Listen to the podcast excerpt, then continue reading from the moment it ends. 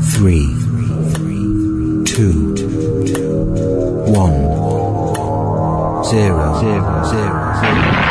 From the studios of WORQ in Wisconsin, this is the Stand Up for the Truth podcast. Today's issues, overlooked headlines, and biblical observations, equipping the remnant around the globe. Got your sword handy? This is Stand Up for the Truth. Good morning to our Northeast Wisconsin radio listeners and online Q90FM.com slash listen. Thursday, December 14th. It's a fresh new podcast. Mary Danielsen. It is indeed. Good morning to all of our listeners. Um, I made a mental note here that Scotty, when he was wrapping up the uh, end of the morning program, he mentioned some um, uh, 30th anniversary uh, Q90 T-shirts here. Get them while they're hot and while they, they last in the studio. But we also have gear uh, for Stand Up for the Truth specifically. And you can go to standupforthetruth.com, click on gear. There are shirts, mugs, hats, water bottles, and I know they have to ship. They do make a great Christmas uh, gift. I'm not so sure about shipping time at this point, but you can also put a note in somebody's gift saying, hey, you're getting a Stand Up for the Truth t-shirt. So uh, just uh, standupforthetruth.com and go to gear. Uh, we have Don Stewart with us back today, and we love having Don on. He's just uh, so knowledgeable about so many things, Bible and prophecy and so many things. So we're looking forward to that. But first, a scripture this morning that I do confess is largely for me, but maybe it's for some of you out there too. Psalm 27, 13 and 14. And I might make this a daily scripture. I would have lost heart unless I had believed that I would see the goodness of the Lord in the land of the living. Wait on the Lord, be of good courage, and he shall strengthen your heart. Wait, I say, on the Lord. Yes, we are waiting on the Lord, aren't we, collectively? Would you pray with me this morning? Lord, oh, we desire to be courageous and bold for you and to wait and wait for you. Help us in our weaknesses, Lord, to take our eyes off our circumstances, that we can focus on you as we await the culmination of all things as you've promised. We thank you that you are a God who keeps every promise, and we pray for open doors to share that hope that we have, that people we encounter would see Jesus in us. I want to lift up Don to you and ask for continued ministry opportunities, good health, endurance, uh, for all needs to be met and for that joy that he has in you, Lord. We thank, we ask that you'd protect him and his loved ones and refresh them by your word. In Jesus' name, amen. Again, Don Stewart. He's an internationally recognized apologist and speaker. He graduated from Talbot Theological Seminary and the International Seminar in Theology and Law in Strasbourg, France, as well as from Biola University. Don is a best-selling award-winning author, co-author of over 70 books. Uh, his various writings have been translated into over 30 different languages and have sold over a million copies. He has traveled around the world proclaiming and staunchly defending the Christian faith. Don, your website, educatingourworld.com, is really a reflection of your love for learning and passing along what you learn. It's a great resource, videos, articles, a lot of downloads. Welcome back to Stand Up, Don.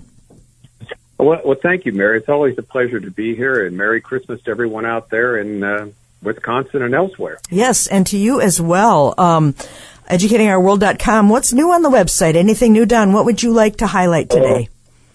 Oh, I'm glad you asked. We now have an app in Ooh. both Android and, and Apple, Educating Our World with Don Stewart. It's free from the App Store. Great. We've just had it for a few weeks and people love it. It is, it is so well done. I'm just amazed at it. Where you can, uh, like with the videos, you can listen to them, you can watch them, or you can read the, the 65 PDFs we have. We have 65 books, all free downloads on um, 11 different topics the Bible, God, Jesus Christ, 12 on Bible prophecy, and everything is always free. So we want to take advantage of. There's over 200 videos that we have there on the site, and you can watch it on the website. Uh, we do a daily program called Breaking News. You can watch it on the website, Educating Our World, or on the app, or on YouTube. We're getting about, we've done YouTube since May. And like you folks, I've been shadow banned. People cannot find me. It's been such a harassing thing. But I've had over a million and a half views on YouTube, believe it or not, even with all the uh, problematic. So we're there, and we're doing, like I said, a daily program explaining what's going on in Israel in the world with respect to last days Bible prophecy. So we're very very happy about that, and God God's just been good. So um, we want people to take advantage of it to shamelessly promote it because everything is free. We never charge, and so please uh, use the resources that we have. Wow, it's good to know there's an app uh, and it's loaded. Um, and I'm going to download it when we're done this morning. So educatingourworld.com and then the app. Go to your app store Educating Our World with Don Stewart. So we want to mm-hmm. talk about Israel. I mean, it, Don, it's such a complex war. I have not seen anything like this in my lifetime. And I've said on the podcast, it seems like it's an open-ended conflict, subject to violent change on any given day. Uh, the frustration by all the players over there has reached a boiling status and it's not going to change. And here's simply why. Israel's goals are to eliminate Hamas, return the hostages, ensure Hamas will never again be a threat. But Islam's goal is to destroy Israel, okay? Uh, continue on in the current manner until that is accomplished. Don, there's got to be somebody who can resolve this. Tell us about how complicated this is. Yeah, you're right. It's very complicated. What's interesting about this, it was one, 50 years and one day after the Yom Kippur War mm-hmm. in uh, 1973, October 6th. And what was interesting, one of the stories that it was an article on October 6th where one of the Israelis who participated in the Yom Kippur War said, yeah, we weren't ready at that time, but it's never going to happen again. We'll never mm. be taken by surprise. And the next day we had this horrific thing that took place. Now, what we know, Mary, for sure, the fallout from this will happen until the Lord comes back because it's going to be years and years because the things that Israel is doing, uh, you know, to try and rid uh, Hamas out of Gaza, um, the repercussions of that, the Arab world has, you know, Muslim world, should we say, has spoken very loudly against it. They'll never let people forget what's going on. United Nations General Assembly, 153 countries voted for immediate stoppage of the war. 13 out of the 15 on the Security Council. But Israel keeps going on. They're not going to stop. And so one of the, it's, it's complicated. We've never seen anything in our lifetime like this happen before. It's the worst carnage in Israel since the, uh, the Holocaust and it caught everybody by surprise. And, it's, and, and like you said, it's a daily, moment by moment, you know, uh, story. It changes. You've got the ups and downs. And so it's fascinating to watch. But what it does, and here's the key, it sets the stage for events that are predicted in Scripture that will happen at the time of the end, uh, uh, particularly the Ezekiel 38, 39 invasion. It's setting the stage in the Middle East for that. So we might see even a larger war. We've got all that going on. Hezbollah in Lebanon. you've got the Houthis down in, in Yemen. You've got, of course, Syria. You've got uh, Iran behind all of this. So it's it's a fascinating, fascinating um, thing. But the interesting thing is we can we understand it. Here's the key: in light of last days Bible prophecy, it's not surprising that this happens because the players are lining up precisely as the Bible said they would. Mm. Wow. Yes, and there's a lot of um, oh, I don't know. It's complicated. We tend to look at the war itself, but I want to talk just for a minute about the people. Um, you know, since October 7th, that nation's never going to be the same. There's been a lot of upheaval. It, it, hundreds of thousands of reservists are being called up. It's hitting the economy hard. Businesses have lost workers. Parents are not with their children because they're serving. Um, more than a quarter of a million Israelis are homeless now. Widows and orphans are trying to adjust to a new life. And so, Don, there was a headline in the Jerusalem Post, and uh, it said that uh, the IDF has designated 2024 as the year of war. I think that really yep. underscores what the, how uh, we're looking at something that is open ended. Uh, I don't think any of us expected it to just go on and on, but yet we're not surprised. No, no, not at all. And it will go on and on in various forms. Even if they get to the place where they've rid Hamas in, in Gaza, they're having Han Yunis, they're, you know, taking care of that now in southern Gaza. Even if they get to a place where uh, it's not, there'll be no more rockets fired at them from Gaza, there's still going to be fighting going on for forever because you've got these people here. And let's not forget the Palestinian Authority uh, mm. Supposedly, the the peace partner, you know, of Israel, uh, came out and you know blamed. I'm sure you've done that story. You recall they said, well, the people that got killed October 7th were from Israeli bombs. They weren't from Hamas, and uh, they said Israel doesn't have the right to defend itself. On and on and on you go. And so this is never, it is never going to end until the Lord comes back. You're right. And it's going to get more and more complicated. But what's interesting, uh, Israel's going to get more and more isolated. The Jews are going to be, as we talk about, being, you know, around the world, being persecuted, being, you know, um, shuttered, stunned, and also the Christians too, because what's happening now is they're equating Jews and Christians with Western civilization, which Mm. needs to be overthrown. So they're the two groups that are being attacked. And isn't it interesting, Mary, that in the Bible it says in the last days the two people groups that will be attacked are first believers in Jesus Christ and second descendants of Abraham, Isaac, and Jacob. So just as the scripture says, here we go. Yeah.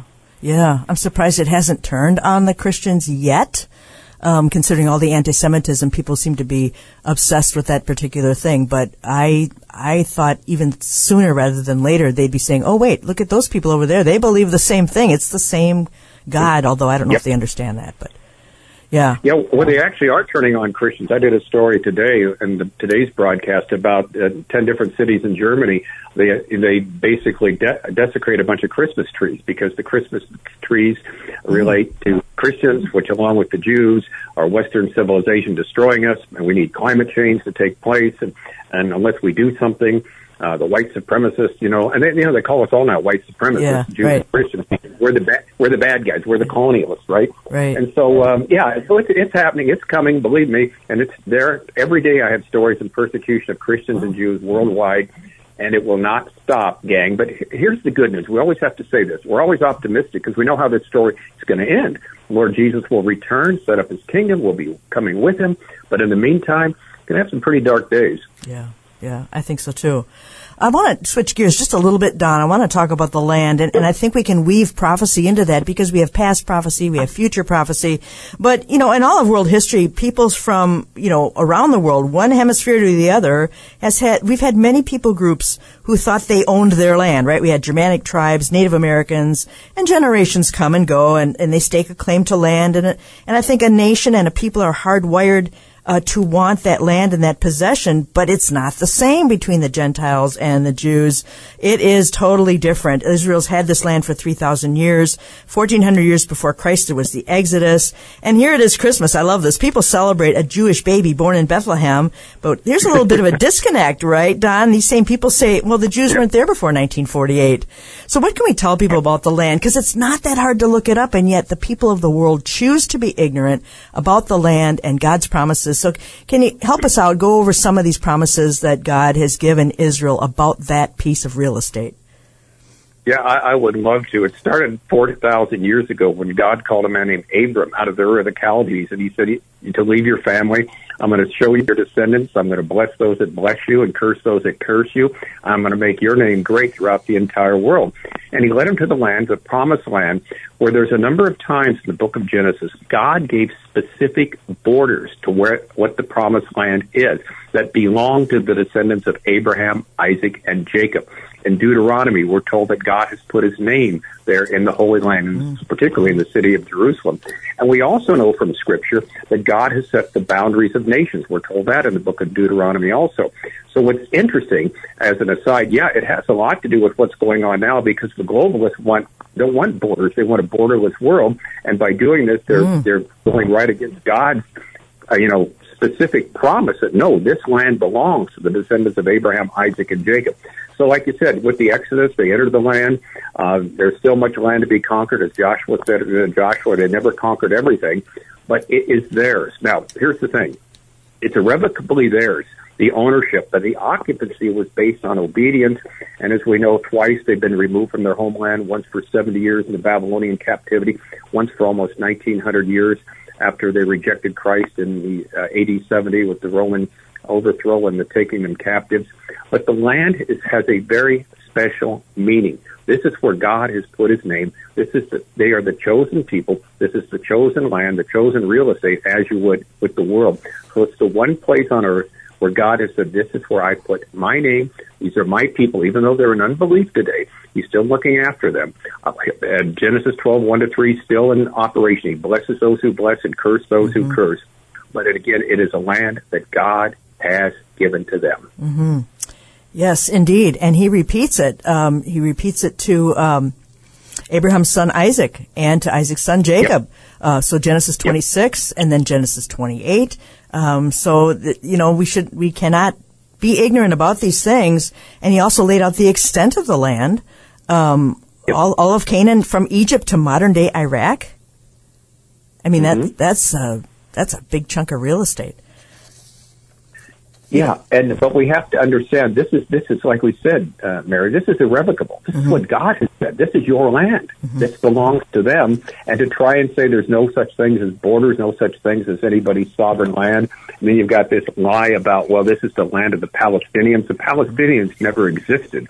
Um, they were created by Yasser Arafat in the night, you know, who was born in Egypt, by the way, wasn't even born in the Holy Land, and they're a figment of the imagination of people. But if they've said it so many times now, they believe this is their land. You know, from the river to the sea, they're, they've got that chant. It is not their land. It'll never be their land. It is Israel's land, and God has given it to them. And so the land is crucially important. I'm glad you brought that up because it's often forgotten. It's the holy land, mm. the promised land, and let's not forget that. Mm-hmm. Mm-hmm. Absolutely. And it's just amazing. I mean, Jerusalem has uh, been conquered. It has changed hands. Uh, but the, the conquerors, uh, they're all long gone. And here we are having this conversation, even though, right? I mean, that alone shows God's hand on all of this. And it just never ceases to amaze me. And um, there are things God is doing over there right now that we probably don't completely understand, but praise the Lord, we will someday. So looking forward to that. Um, and as far as future prophecy, Don, is there anything you want to say about that? We had talked about, you know, prophecies in general about uh, what's going on right now. Yeah, one of the interesting things is, is how amazingly everything is lining up just as the scripture said. One of the books I have, it was my bestseller. I'm not selling them anymore, but again, the free download, 25 signs were near the end. We, it's kind of a progression here. Uh, the first sign is the miracle, the survival of the Jews. The second sign is as nations done to Israel, so God has done to them. Five nations in the Old Testament that attempted to destroy Israel no longer exist. And then the miraculous entering into the promised land in the last days, which they, against all odds, the second exile, the second return. And then, of course, what we have is this is only their, their return. This is people a lot of them get confused with. It's a partial return. There's two phases of the return. The first return is, an, which they've done, is an unbelief. They'll mm-hmm. be brought back there when the Lord Jesus comes. And then you have the promise in Scripture of the uniting of the city of Jerusalem. That happened in June of '67. And what the one I really like is Israel's going to be in the spotlight. Like, can you imagine? You know, mm-hmm. all all the emphasis in the Scripture is about Israel, the last days in the world spotlight. There's this tiny nation the size of Lake Michigan, the size of New Jersey, that's in the spotlight every day of the world. It's the fact that it still exists. It's in the spotlight. They've got Jerusalem. They've come back twice to their land. They've made it into a, a great flourishing land from a land that had been destroyed. All these things have been predicted in Scripture, and every single thing, Mary, has fallen into place. It is literally amazing. Wow. Yeah, it, it really, really is. And I got to thinking, Don, when this first started, on the very first day of this news, I had read a headline that said that they, um, the Muslims are calling this war uh, vanguards of the Al Aqsa flood. Now that really surprised me because it has nothing to do with the Al Aqsa mosque, or so we believe at this point. It has nothing to do with that, but it does raise the passions of the Muslims by bringing into this so-called holy site that now this is threatened and they need to really be careful because the Jews are going to go after their holy site. But Don, there are no Muslim holy sites on the Temple Mount. Nope, no, they're not. There are not. The uh, the Al Aqsa Mosque, which was placed there, is not a holy site. Uh, Jerusalem was not even in the minds of Muslims until the 19th century. The uh, the third holy site, you got Mecca and Medina, the the supposed site where Muhammad ascended to heaven on his night uh, journey, uh, was in Saudi Arabia. It was made in Jerusalem just as a political, you know, gesture in the 19th century, and it's not a holy site. Uh, the Al-Aqsa Mosque is, you know, supposedly the third holiest site of all Islam. That that's um, that's not only a myth; it's really in- interesting. I'm sure you've done the stories on this in the in the recent years. The Saudis have been saying, "Wait a minute now, all three holy sites are in Saudi Arabia, uh, not in Jerusalem." And if they ever took, o- it's interesting if they ever took over the Temple Mount um, and took authority over it, they would make the point is this is not the third holiest site; it's uh, in Saudi Arabia. Uh, but uh, this is the place where the first and second temple stood. A third temple will be built. In fact, we go into this in great detail in our book, The Jews, Jerusalem, and the Coming Temple, where we talk about all this, all the characters that are involved, all the interesting things taking place, the history of the Temple Mount, and what is going to happen in the future with the third temple built there. And it's amazing how the stage is set. But you're right. It was funny. It was like a, a couple days afterwards, almost like an afterthought. Well, this is the Al-Aqsa. Uh, you know, we're, we're, we're defending Al-Aqsa. That's why we're doing this. Right. Uh, there's nothing to defend. The, the Jews would go, try to overrun it at all. No. Right. They just had to come up with something. Yep. But it is interesting, isn't it? That is mentioned. Yeah, it's very interesting. And it got me thinking yesterday as we were talking about this. I got me thinking about some other prophecies about that very site because way back in Moses' time, God had already chosen his dwelling place uh, in the promised land. Uh, Deuteronomy 12:5. I saw this yesterday, Don. It says, "You are to seek only the place Adonai your God chooses from all your tribes to put his name to dwell. There you will come. Also Genesis 22, uh, the place where Isaac was to be sacrificed. But if you go forward to 2 Samuel 24, there's a plague against Israel. Uh, God is angry with, with the people. Um, and at that point, appointed time that God relented on the pestilence, an angel stood by, and it was right there. It was the threshing floor of Araunah, the Jebusite. David bought that floor from Araunah, offered burnt offerings. The angel was standing there on Mount Moriah, and it's so symbolic. Sin and death were conquered at that site. Um, it is a beautiful picture of the sacrifice of Jesus once for all. And it also symbolizes separating the wheat from the chaff, the righteous and the wicked. So that is an incredible bit of prophecy there. Um, and I, I just think, you know, all we have to do is go back that far and see that that was never a Muslim site. How, it's not rocket science, Don, is it? No, no, no. And what's interesting about that, we're told that in Genesis 22, where Abraham took uh, to, was told to sacrifice Isaac, was to the land of Moriah. Now, Moriah is a mountain range, and it's the uh, temple was built there, like you said, the floor of the Jebusite on Mount Moriah, uh, the place where God designated. The Jews believe this was the place where um, the Lord took Abraham. Uh, the Lord told Abraham to sacrifice Isaac. I have a little bit different viewpoint on this. Now let me explain what it is. I think it was on Mount Moriah. I get, I, I choke up when I say this, but I think the place where God told Abraham to sacrifice Isaac wasn't the place of the Temple Mount. I believe it was a few hundred meters to the north, the place 2,000 years ago called Golgotha. I believe that's exactly where he took Isaac, uh, and that's where God designated that spot. But anyway, we don't know that for a fact, but we know this is the place of the temple, the Holy of Holies, first, second temple, the Ark of the Covenant sat in the Holy of Holies in the, the uh, first temple. And so, bottom line is, this is the holiest site that God has, has designated the Temple Mount as the center, basically, of the of the world. Can we say, uh, God, Israel is God's time clock. Okay, it's time. piece.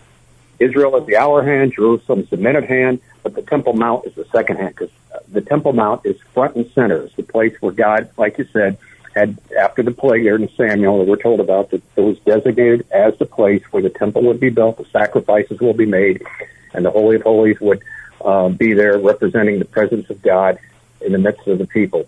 So yeah, it's it all is fascinatingly coming together uh, in our day and age, and it's ama- again, it's amazing how all these specific prophecies, predictions are all falling into place. You can't make this stuff up. No, you really can't. You're absolutely right about that.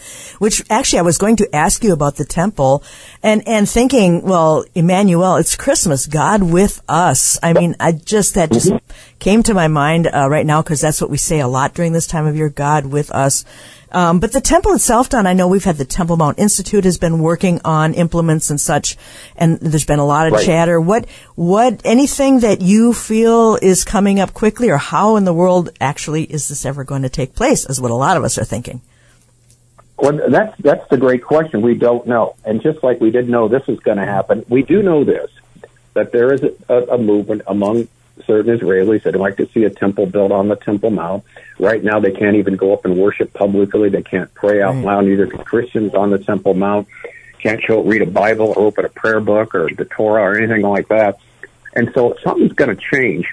Now, one of the possibilities is, and we've talked about this before, we don't know, when the Ezekiel 38, 39 invasion takes place, if that happens, you know, um, right after the church leaves, which I believe that's going to take place, that's going to open up the Temple Mount because let's face it, apart from Russia, they're all Muslim nations and their armies are going to be totally destroyed. Ezekiel 39 tells us that. And so there'd be nothing to fear uh, of building a temple on the Temple Mount because remember in Ezekiel 39, and we're also told that supernaturally the um, when God works and destroys these armies, that the Jews begin to realize He's working for them, and that may lead them to build the temple at that particular time. Because, like you said, the implement's all there. The Temple Institute has done that for years and years. They um, done this. It, it, it fascinatingly, got, I got to visit that with uh, the late Chuck Missler. He and I Oh. visited the, the, the Temple Institute before they even, while they were beginning, where they're in their old building, which was really small, they were actually putting it together. And we spent four, about three or four hours getting a, uh, you know, kind of a tour of what was going to take place. This is back again many, many years ago. So they've been up for at least 25 years.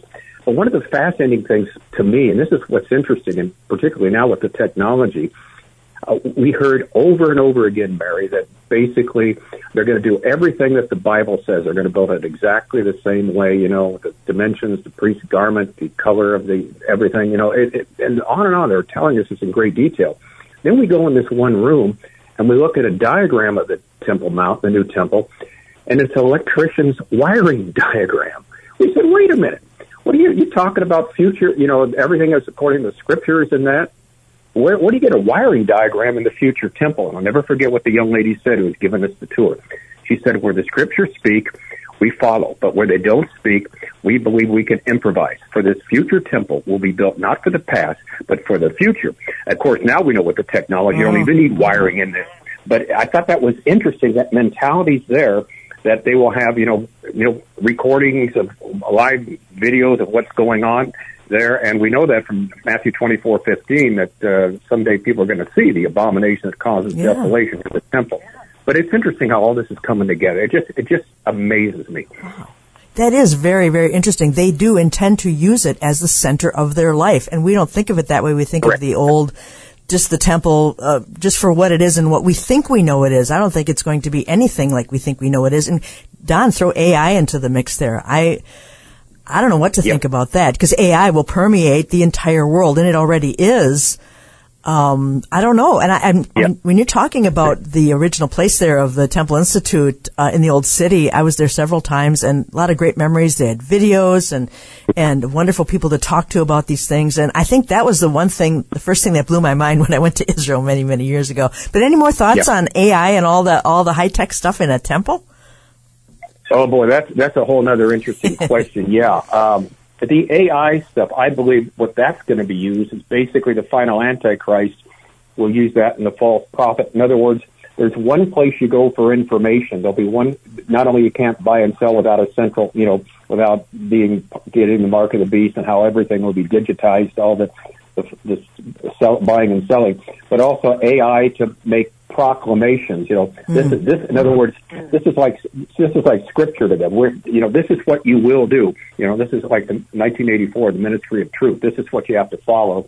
And so I see that coming. But again, as we know, AI has to be programmed. It just didn't come up with this on its own, Right. and we know who's programming it, and certainly not uh, godly, uh, Bible-believing Christians. Yes, definitely. I think there are a lot of uh, people are nervous about AI. Of course, the EU is is trying to work out, hammer out some safeguards, some guardrails, as they call it, to to make sure that we're somehow safe um, from AI. But uh, it's not really going to happen because um, the Antichrist system is being put into place. All he's got to do is flip a switch and. Uh, Turn off the switch of those that he does not like. So we are talking to Don Stewart, educatingourworld.com. This is Stand Up for the Truth uh, for December the 14th. And uh, we are going to talk more and more about Israel as we go here. A lot of you may have heard of uh, the Turkish lawmaker who had a heart attack after declaring Israel will not be able to escape the wrath of God. He fell to the ground when he said that uh, for all the things Israel's doing, Allah is going to get him. And then he uh, dropped over. They took him to the hospital. Well, today he died, and I find it very interesting. And we can pick this up because we got to go to break real quick. I find it very interesting that this has made international news. Uh, and I think for a very good reason. So it's it's just one of those. Be careful what you wish for. Um, that's the file I filed that one under, but I thought people might want an update on that because if you're going to pronounce the wrath of Allah, now he's face to face with the true God, and I I take that very seriously. Um, but uh, you know, let God be true and every man a liar. Again, stand up for the truth. Don Stewart. And uh, we are going to be back in two minutes with more about Israel. I want to talk to Don about two state solution. the Abraham Accords, who sort of vanished on October the 7th, and we will have more uh, coming in with Don shortly.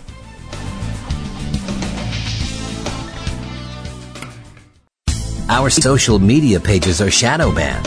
Thanks for your prayers and sharing our posts at standupforthetruth.com. Welcome back to Stand Up for the Truth for December the 14th. We have Don Stewart with us today, educatingourworld.com, and also a brand new app. Um, and so uh, we want to encourage you to go to your app store, um, whether you have a, a, an Apple or an Android or whatever you have, and find Educating Our World with Don Stewart and download that, and you will find a load of great, great content for your learning. Uh, I hear a little meowing in the background in the first half. Uh, there's some there's some kittens in the house, so if people are hearing the the lamenting and the plaintive cries, it is not Don or family. It is kittens. You just got some uh, five kittens. Well, actually, we got we had four new ones in the last six weeks, but we got two new ones just two nights ago. They're right here in the room with me, and they want to hang around. They're they're they're wonderful kittens, but they they like to talk, so they're here uh, right now playing with each other. So if you hear that, okay. it's not me meowing. It's, okay. It's, what was that again? Uh, lamenting, lamenting, yes, lamenting and plaintive, plaintive cries and lamenting. yeah, well, I think they're I think they're saying amen. In okay. What we're saying okay. So I think they're, they're agreeing with awesome. what, we're, what we're doing. Okay, awesome. Well, we want to get back a little bit to our topic here, uh, uh, Israel, and some interesting things that news you may have missed. And there's a headline today: Israeli ambassador says two-state solution is dead in fiery interview. Um, Don, even September 30th, I noted I was looking up headlines and the last normalizing relations with various nations who want to make uh, make friendly with Israel. And lo and behold, Don, a week later, you didn't hear nothing about that. What is your thought on the two-state solution and those Abraham Accords? What if this is an open-ended war? Is that deader than dead? Yeah, this is interesting. Um, the problem is the Abraham Accords, to some degree, will still be working because here's the problem: uh, Saudi Arabia, uh, they need Israel because of the, the threat from Iran, and so do the other mm. nations. So, not that they want them, but they need them because they need the buffer there that Israel provides. Uh, Egypt also too, uh, although they don't say it. The um, you know the Muslim Brotherhood has been outlawed in, in Egypt, but the Muslim Brotherhood is one of their sidekicks is Hamas, and so they want to see Hamas destroyed too. But so there's what we find in Ezekiel 38 is there's going to be a protest from these Gulf states when the invasion takes place. They're not going to be part of the invading force, but they will protest. Now, for one or two reasons. Either they're protesting because what are you doing invading Israel, or protesting, hey, come, how come you didn't invite us to take some of the spoils? but but we don't know. Either one will, will work. Uh, but they will protest, but they're not part of it. Now, what's interesting about the so-called two-state solution? It is dead. Um, how in the world can you have a two-state solution with a state? First of all, Hamas's charter calls for the destruction of Israel. The Palestinian Authority wants the destruction of Israel, just not all at once. The Palestinian Authority, again, um, has basically said Israel does not have the right to defend itself um, against Hamas. Again, they, they blame the uh, October 7th on Israeli bombing that killed all those people at the festival.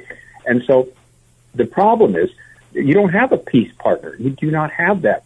And what's interesting, Mary, when you think about it, go, going back to the 1967 borders, um, and, and you know, or the you know, or 49 borders or whatever it might be. Before the 67 war, the East, East Jerusalem was in the hand of a country called Transjordan. And from 1948 to 67, uh, Jerusalem was divided right down the middle. If you did that, you'd have people right next door to you that want to see your destruction. In fact, I'll tell you an interesting story. I don't know if I mentioned this before. On my first Israel, uh, got to me, I was with Josh McDowell. We were making a film called More Than the Carpenters in 1976. Oh, wow, yeah. Um, we met, yeah, we met with the deputy, I think it's the deputy mayor of the city of Jerusalem. He's really some high figure in the Israeli government. And he told us a story. He said during the, um, you know, when Israel was divided right down the middle, the nightly broadcast of news from East Jerusalem, from the Arab side, from Transjordan, would be would be you know shown into Jerusalem. Everybody, you know, it's a TV, couldn't miss it. They would end every broadcast with this: the presenter would look into the camera and said, "And this is for the Jews. We are going to kill every last man, woman, and child of you. We're going to drive you into the Mediterranean Sea. I don't know if he said good, have a good night after that, but they said that they would end every broadcast with that. Now, can you imagine Mm. with today's weapon, uh, you know, having someone right there, you know, over your, you can't. There's a, in one stretch of this proposed, you know, where they would have the two states, there's only like a seven mile corridor that would be part of, Jeru- of Israel. And plus, you would have right next to Ben Gurion Airport where you can do these shoulder uh, mounted missile launchers to, you know, shoot down planes and all that. See, it just, it doesn't work on so many, so many ways. It just cannot work. It is dead. In fact, Iran came out and said one thing we do agree with Israel, there's no two state solution. There's only one state, and they said a Muslim state. So, uh, yeah, there, again, how can you uh, uh, have peace with somebody that wants your destruction and uh, openly? And also, too, let's remember this. On October 7th, it wasn't just Hamas that was there. There were members of the PA, the Palestinian Authority, that were also all part of the terrorist group that came into Israel during that day. So these people are just as, um, you know, guilty as Hamas is. And there's no, there's sad thing is, Mary, there's no one to, no one to negotiate with. Who do you, the leaders are all anti-Israel. And that, Yeah. that doesn't mean the Palestinian people all are, but the leaders certainly are. Wow.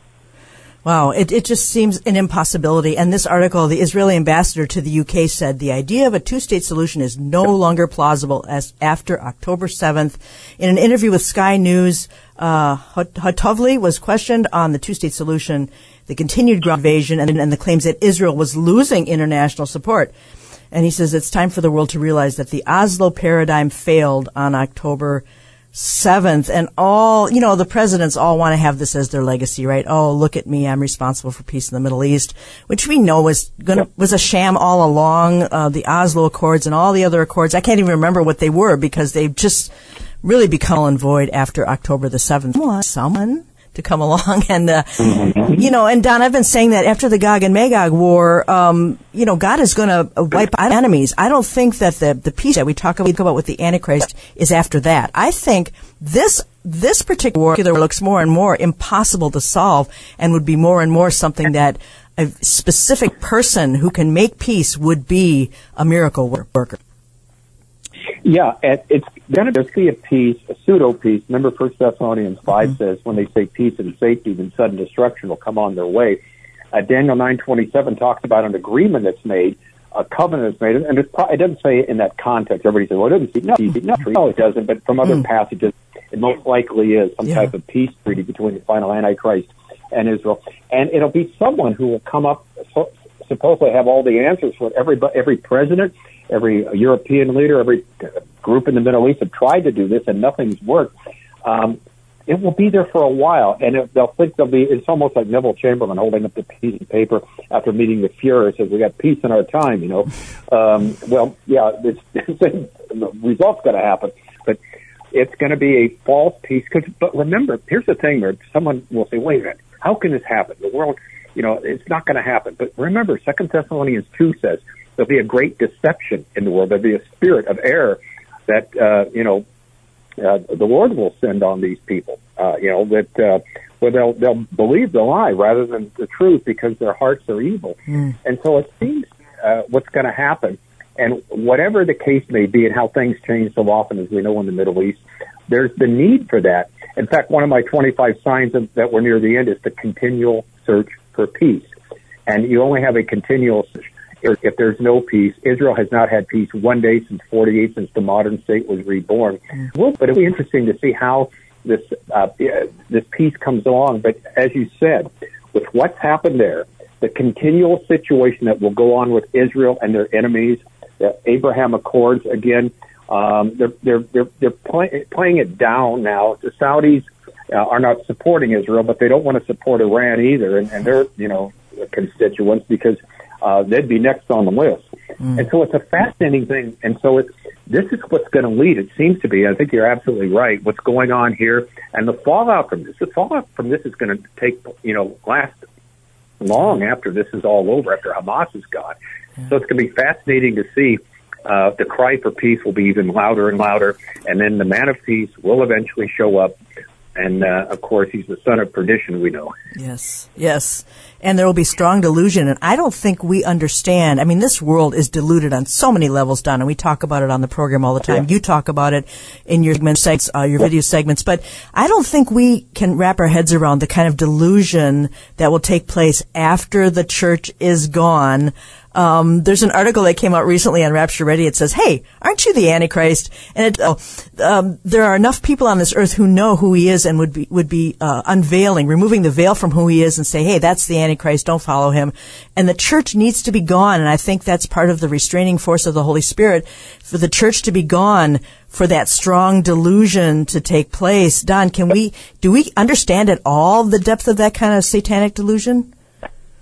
No, no, you don't. But you know, I'm to give you an illustration of where it really hit me. There was a number of years ago, I was doing lectures at the uh, a friend of mine who funded this at, at different YMCA groups uh, around the country, and there was one up in Southern California. I did, and all the members say their whole, their whole leadership were non-Christians. By the way, the Young Men's Christian Association were all non-Christians, interestingly, and I gave my outline, which I do basically a case for Christianity and then I asked for response. What was interesting to me, not one person would deal with the fact. It was, and it was almost like there was blinders on them because I, I went logically through it. And they said, well, if I were God, I would do this, but I would, and it's like they couldn't see what was clearly in front of their eyes. And so what hit me was, it's amazing how deluded people are. It's so irrational. It's so illogical. It doesn't make sense. Yeah. But this is what's going to happen. It's something supernatural, and it's an evil supernatural thing. And I saw it firsthand. And I go, whoa. Uh, and so it always made me think of what's going to happen, like you said, at the time of the end, the strong delusion. But these people are so anti-God, anti-Christ that they'll believe anything. They'll believe the lie rather than the truth.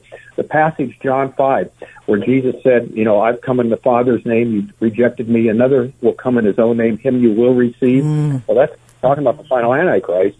And that's going to happen. And it, again, it, that's what we have to understand. It doesn't make any logical sense or rational sense. It's going to happen nevertheless. Yeah, yeah. And we think about how hard things are in Israel right now, but they are going to get a lot harder. And those verses are precisely, one will come in his own name and him you will receive. That is very sobering in light of even what's going Yep. on over there. So we need to continue to pray um, that God would do a great work uh, and that uh, Israel would see his hand in all of us. Don, I want to talk about the UN because I want to backtrack just a little bit about who would administer. I mean, if there's another state solution, which is dead in the water, but, but you can't have there is no global agent that can administer this. Absolutely none. But the UN, and I want to bring this out, the UN is helping Hamas even now as we speak. Uh, and they are the ones responsible for this eternal refugee status in Gaza. We, there were refugees after the world wars. People, they, they got on with their lives. They assimilated into other nations. They didn't cry refugee for 70 years. But now this UN is helping them uh, to maintain that refugee status. And so, in light of that, the UNRWA, which is the United Nations Relief and Works Agency, they exist solely as a relief agency for these refugees, and they glorify violence against Israel. Now, IDF soldiers have found that UN aid meant for civilians is loaded in such a way to conceal missiles and rockets meant for Israel. Surprise, we're not surprised, right? And also one hostage said they were locked in an attic for 50 days by a UN worker. Barely enough food, no medication. Another said they were held by a Gazan doctor, uh, who are controlled by the UN. Um, uh, Don, there, there is no, uh, no one on the side of peace in Israel as it is. It, it's just almost ridiculous to even think that that's a possibility. What are your thoughts on that? Yeah, you took all the words out of my mouth with see what had happened there. No, that's okay. That's okay. It's good because we're thinking along the same line with the the hostages there. There was uh, that's why they call them the United Nothing in Israel Yeah. because they're they basically are you know anti-Israel. They're the ones that are, they're they're helping Hamas all the way. You know they were supposed to be inspecting the trucks that come into you know Gaza and how do you get all these missiles and, and you know how do you get all these things in there the the weapons the chemical warfare and all that? Well they don't they're they're working with that. So Israel and here's the key. Israel doesn't have a friend in the world. You just had this United Nations United Nothing vote. Well, 153 countries something like that that voted for immediate ceasefire. You vote for immediate ceasefire you mean you're going to still want to you're still going to say Hamas still must exist. So this organization cannot help um, Israel. The European Union, the EU, is in the same boat. They're, They want to run the whole show also, but they will not help Israel. Israel does not have any friends. Now, here's what's fascinating. I always love to quote this Zechariah chapter 12, verses 2 to 4. It talks about specifically at the time of the end that the local or the regional nations will be against Israel, but also the whole world will be against them. So you've got not only the regional nations, but the entire world against them. Well, we're seeing that, you know, uh, you know, basically right now uh, getting together. Uh, the whole world is against Israel. The whole world is, you know, hates them. There's, and it's supernatural. It doesn't make any sense. It's illogical. Mm-hmm. And one of my books, uh, um, called God's Work in History, the prophecies uh, made and fulfilled. One of the ones I mentioned, and this is a fascinating story, and this is about Israel, you know, have uh, come back to their ancient homeland after being gone. It was predicted by uh, people in the last 2,000 years. But there was one story here that really fascinated me, Mary, and that deals with this missionary in India. He wrote a book in 1812. His name was Claudius Buchanan. And he talked about the persecution of Jews in India by Hindus. And he said, what did the Jews ever do to the Hindus? Mm. Wherever they go, they get persecuted. This one group of people. And it said they're not like, and it's not like Christians persecuting them, anti-Semitism on so-called Christians. But it, it really opened his eyes that wherever the Jews went, they were persecuted, and specifically by Hindus there, which made no sense whatsoever because there's no track record of them having any problems with one another. So what it is, it's a supernatural hatred from the very beginning that the enemy has put in uh, unbelievers of the hatred of descendants of Abraham, Isaac, and Jacob, because they're the ones, from them the Messiah came into the world, from them God's work is done. God has promised in Jeremiah 30 verses, uh, chapter 31 verses 35 to 37, as long the sun's in the sky and the stars there, God's going to keep Israel existing. And the world's going to try and stop it, but it's not going to happen. Mm. Wow. Yes, it is. Uh, it is just like we started the, the podcast here. It is so complicated over there. Um, yes. And the Israeli officials are well aware that the UN is involved. And, and one Israeli official said, the UN has officially become Hamas's accomplice. Our soldiers have irrefutably exposed how the N- UNRWA that is meant to benefit civilians is exploited by Hamas.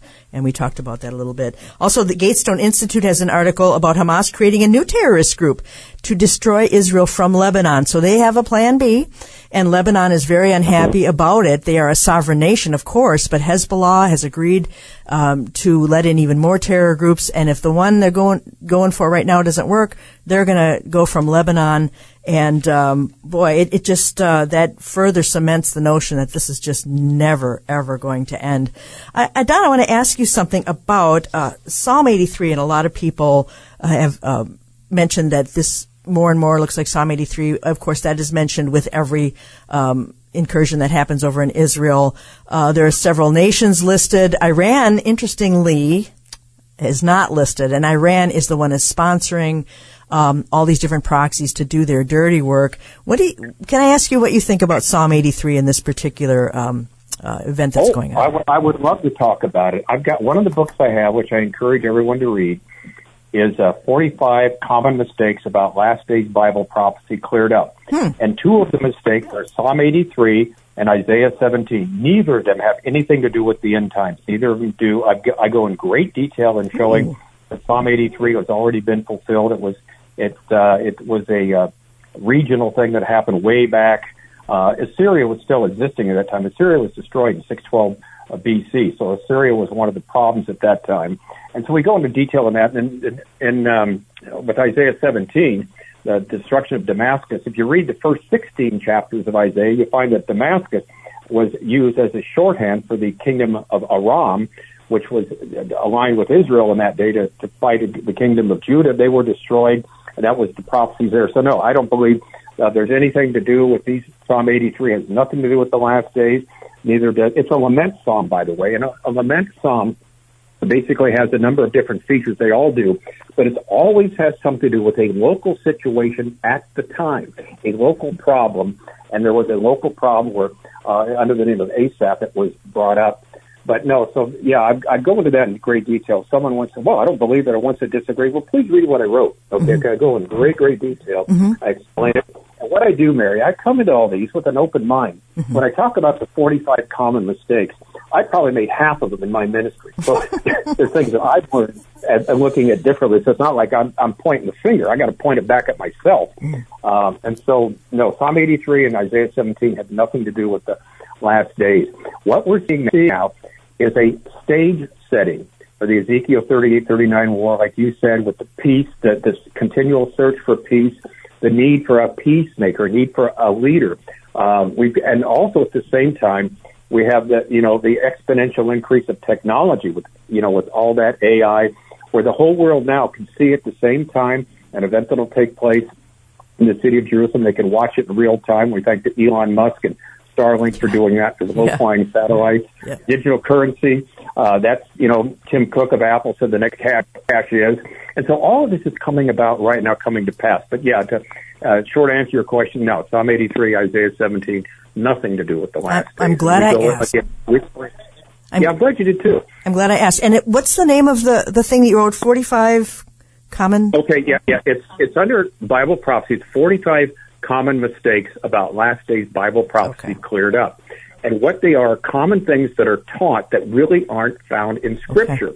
And again, Psalm 83, uh, that has nothing to do with that. The um, uh, Isaiah 17, the one where I really get a lot of flack is when I say the fig tree doesn't represent Israel. It's a it's a sign from nature. I go into that in great great detail. But anyway, bottom line is there are a number of, but see, people say, why are you so negative? I say, hey, look, I wrote a book called 25 Signs We're Near the End. I know we're getting close to the end. I'm not negative. We want to separate the wheat from the chaff Yeah. here, though. That's all I'm doing. Yeah. So please at least give it a read and don't say I'm crazy. It's, you know what's funny? And I'm, it's sad because it's one of my, the things I brought up. Just don't just follow what somebody says. Check it out for yourself because I had so many people say, "Well, I, I appreciate what you said. I can't refute it, but I'll stick with so and so who says this." How about sticking with the scripture Mm-hmm. and seeing what it says? You know? And so, um, you know, anyway, Yeah. that, and I, I challenge people to respond to it, and I've yet to get a response. So, Well, it's interesting. I'll tell you, uh, Pastor Andy Woods, Sugar Land Bible Church, um, who we have. oh, I love Andy. Yeah, we've had him on here, and we've had him uh, in Appleton at conferences. He agrees with you completely on both of those things. I've I know listened. he does. I've listened to his Bible studies, and the context he brings to both Isaiah and Psalm 83 are things that uh, are worth uh, sitting up for and, and listening to. Uh, there there can be pop beliefs in prophecy like anything else, and and we really really have to uh, do ourselves a favor and be Bereans and see what you think. At least um, read read Don's book and see what you think about these things. And um, we only have a few minutes left on, and I wanted to ask you about Iran because uh, being the head of the snake here, I do believe uh, there was six Yep. billion dollars headed their way because there was a hostage release in June. That's all been shelved. Um, it, America's, uh, the U.S.'s policy against Iran, it's been kind of quiet on that front lately. What do you think about Iran and America? Yeah, in fact, it's been, it's been schizophrenic because Iran surrogates have attacked U.S. U.S. Uh, you know um, um, elements there in the Middle East. Our, our soldiers there are, are fighting people 76 times. Uh, Biden has done nothing about that. There's been no response to it. He totally schizophrenic. He says he supports Israel, but they, they do not. But Iran is the snake. Iran's behind everything. They're surrogates, the Houthis there in Yemen, Hamas, Hezbollah, you know, the in Syria too, the groups that are there. And so they're the ones behind all this, but the, the United States is quiet and does not want to, uh, for some reason, or maybe because Obama in 2015, the Joint Comprehensive Plan of Action, uh, you know, forgiving Iran of all its debts, and and when Iran was ready to knuckle under and go under, um, you know, allow them a breath for life, you know, 150 billion dollars released to them, and so Iran, yeah, Iran's the, the, the problem here. And what's interesting is Iran is one of the nations that, along with Russia and Turkey, which be invading Israel at the time of the end. Um, but what's fascinating there in the 1970s, it was Iran that basically saved Israel, resupplied them during the Yom Kippur War some 50 years ago. And now today, Iran is exactly where it's supposed to be, a last days Bible prophecy, along with Russia, along with Turkey, as nations that will attack Israel. They'll try and take something that doesn't belong to them. Mm-hmm. But no, Iran is Iran is the bad guy. But here's here's the great news, though. The fastest growing church in the world is in Iran. The mm. second fastest is in Afghanistan. So God is doing His work. He's doing work there among the people there. It's incredible what's taking place. Christians are there. Uh, I they they listen to all my stuff. I'm told um, they call me Uncle Don there or Grandpa Don uh, because they're they're they're, they're and I, I'm I'm humbled to hear this, but uh, I've I've got a, a friend who is basically connected with both the churches there and Iran and Afghanistan. He tells me you wouldn't believe revival that's going on, the people that love Jesus and are preaching the gospel there. So on the one hand, you've got the leadership, you know, horrible, but on the other hand, you've got these Bible believing Christians who are pre- preaching the gospel of Christ. Wow. And that is a great uplifting way to close out this podcast. And we will be um, watching your app and watching your site, and the daily videos are fantastic. And uh, you're always been up Thank on you. everything Don. Thank you so much for joining me today. And, and uh, we'll look at the schedule in 2024 and have you back and see what's going on then. So thank you, Don. Thank you. Anytime you want, I'll be available. Sounds good. EducatingOurWorld.com, also a new app for Don Stewart, um, very content heavy. So thank you for being on with us today. Tomorrow I have Gary Kah, and he has a new, uh, he puts out a quarterly newsletter. He has a winter newsletter that's out. And so we're going to find out what he is working on at the close of 2023. And I think Israel's going to come up with him too. And I love having it back to back because we have, uh, two very knowledgeable guys with different perspectives on the same issue, and I'm always open to that. Uh, so join me tomorrow for Gary Kah. We just have a few more fresh podcasts uh, before the end of the year. So um, another another podcast in the can. Now to him who is able to keep you from stumbling and to present you faultless before the presence of his glory with exceeding joy, to God our Savior, who alone is wise, be glory and majesty, dominion and power both now and forever. Amen.